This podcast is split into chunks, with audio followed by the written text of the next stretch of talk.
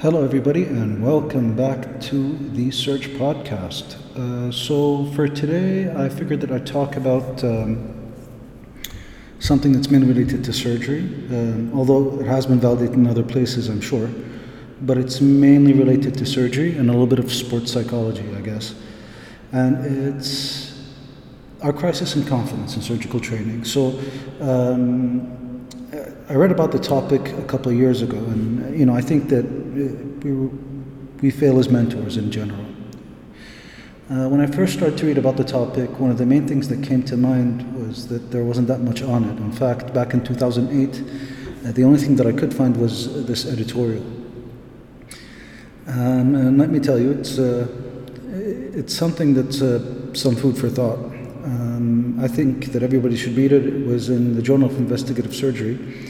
And the main reason why is because it was an editorial that simply told us why we need to be confident. And I'm not saying surgeon's bravado. Far from it. I think that you know the surgical bravado that um, some of my colleagues allude to and other departments uh, is not something that's directly related to confidence, and that's because very few surgeons are in fact confident. A more recent article, JAMA Surgery, talks about a confidence crisis amongst surgeons in general. And this is self confidence. And that's the scary part. It's self confidence. And it's an article looking at data from 2015 from an extremely validated, well used score. And, you know, if, if you look at other industries, like say if you look at the sports psychology research, it's extremely hard to train an elite level athlete if they're not confident in their skills. I would even argue that there's only two things that you would really need as a coach to be able to produce a really good athlete. And one of them is their skills and their confidence in them. The second one is that your athlete has to hate losing. And uh, I would argue that that's, those two are the main things that you would need. You know, that drive to not lose and to have an extremely high level of confidence in what you can and can't do. And some self awareness, obviously. And so when, when reports from 2015 uh, quote us at only having about 50% of our trainees having some self-confidence, it's a bit of a problem. It's, it's, it's, more than a bit of a problem. And when for the most part, uh, many people, when comparing that to uh, subjective scores, feel the same way, in general, that ain't good either. You, what you're really saying is that you're training people, but you're not sure how well they'll do. Obviously, academic centers have higher confidence ratings than other places, but there's a better and more important reason why that's important. And that's because if you look at longitudinal data over time, the institution suffers when surgeons aren't confident. The patients suffer, the quality parameters go down. Now, it might be a chicken and egg situation, but it's certainly something to look at and something that we can improve upon. One of the more interesting findings that I found didn't actually come from a paper that was designed to um, talk about how to build more confidence. More so, it was talking about why confidence is important and how to validate confidence scoring systems. And looking at that paper in particular, it's very interesting that simply by having mental imagery as an exercise, just by doing that, by going through it with your own trainees, and working on their mental fortitude and the mental imagery of the procedure that you're doing, you are going to improve their confidence. That's extremely significant and has been reported multiple times. So, simply giving your trainees the exercises required and the supervision, let's be honest with each other, required. We don't just supervise in the operating room or at the bedside. In theory, we're supervising them a lot more over time. It, it, that's that's the reality of it. Yes, they have to be more independent, and yes, that is valid in saying. There are numerous publications that say that the more independent your residents are, the more autonomy you give them, the better it is for them, and the better the outcomes are of your program. But we also have to be very honest with each other and say that some of our residents need some help. And when there's a significant number of residents reporting a lack of confidence by the time they graduate, that tells me that they need a little bit more help than we might think as mentors, or at least than has been advertised to us. simply by visualizing the procedure before and after and spending the time to do a play by play, you're going to improve your residents' confidence. Very, very, very, very interesting stuff, right? I wonder if we could do that for other specialties like emergency medicine, especially when they're having a bad day and there's a mishap. Not that it's only emergency medicine people that do have these problems, but when you have a complication like putting in a pigtail in the kidney when you're aiming for the chest, it would be nice if there was a debrief, but more importantly, a dedicated mental imagery exercise. I think that that's something to look at, just looking at the way that things are. There are other things that we can do before we end up at the bedside. So, just looking at this article uh, from surgery in 2019, just a one day simulated boot camp where you looked at things like how to use an endoscopic tower, which I'm sure anybody who was a resident back in the early thousands or 90s will tell you, we kind of learned from the nurses that we worked with, as opposed to from the attendings. If you, and I still think this personally, if I want to know how the technology works, I'll buy coffee for my biomedical engineer.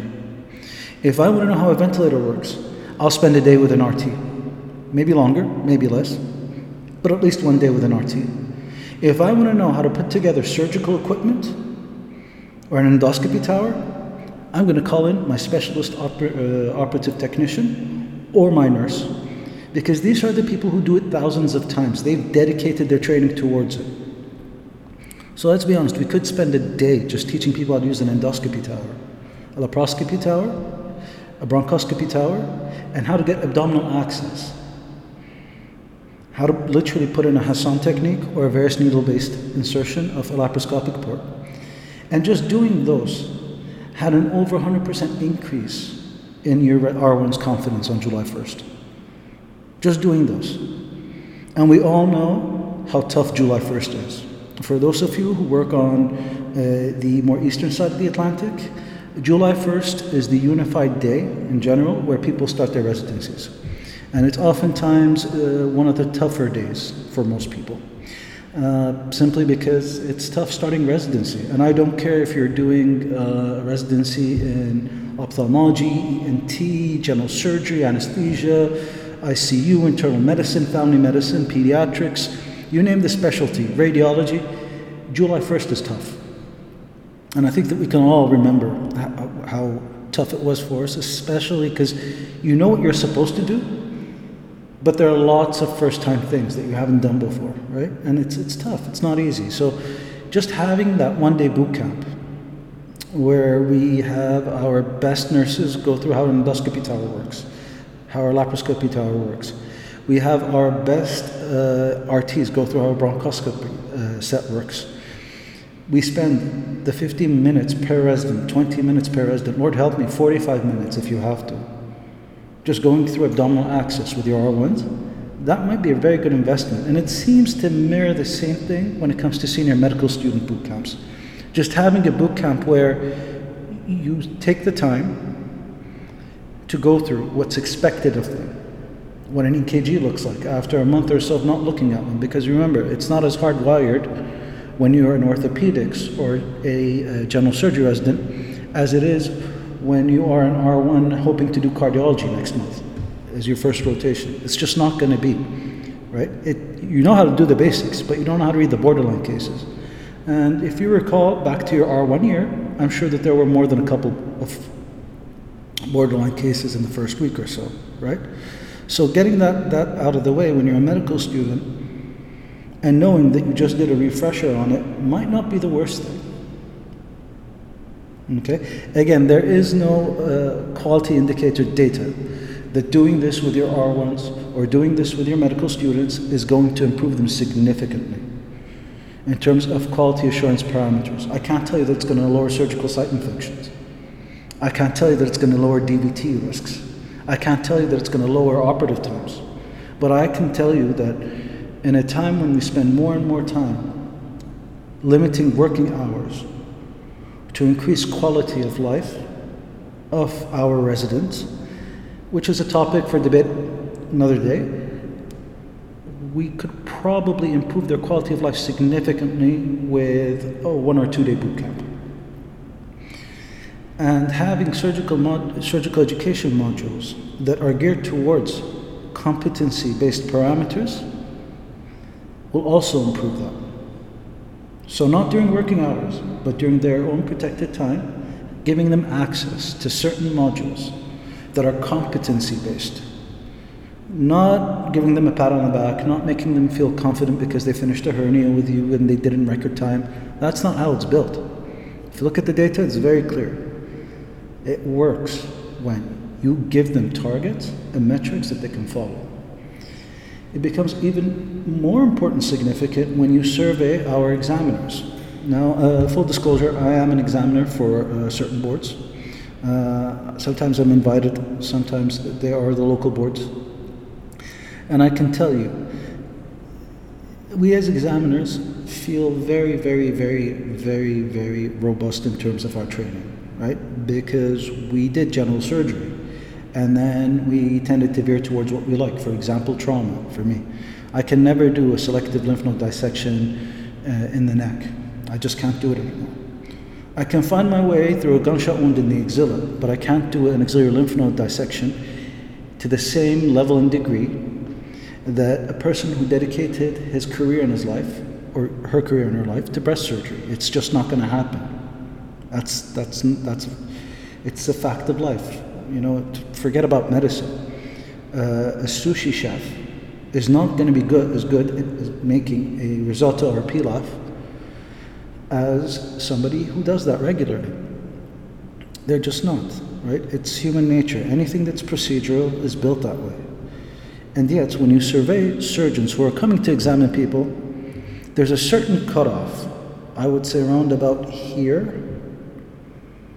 where Granted, the men more than the women, but where we tended to think that because we practiced eight to ten delineated ca- categories in our training field, we know everything.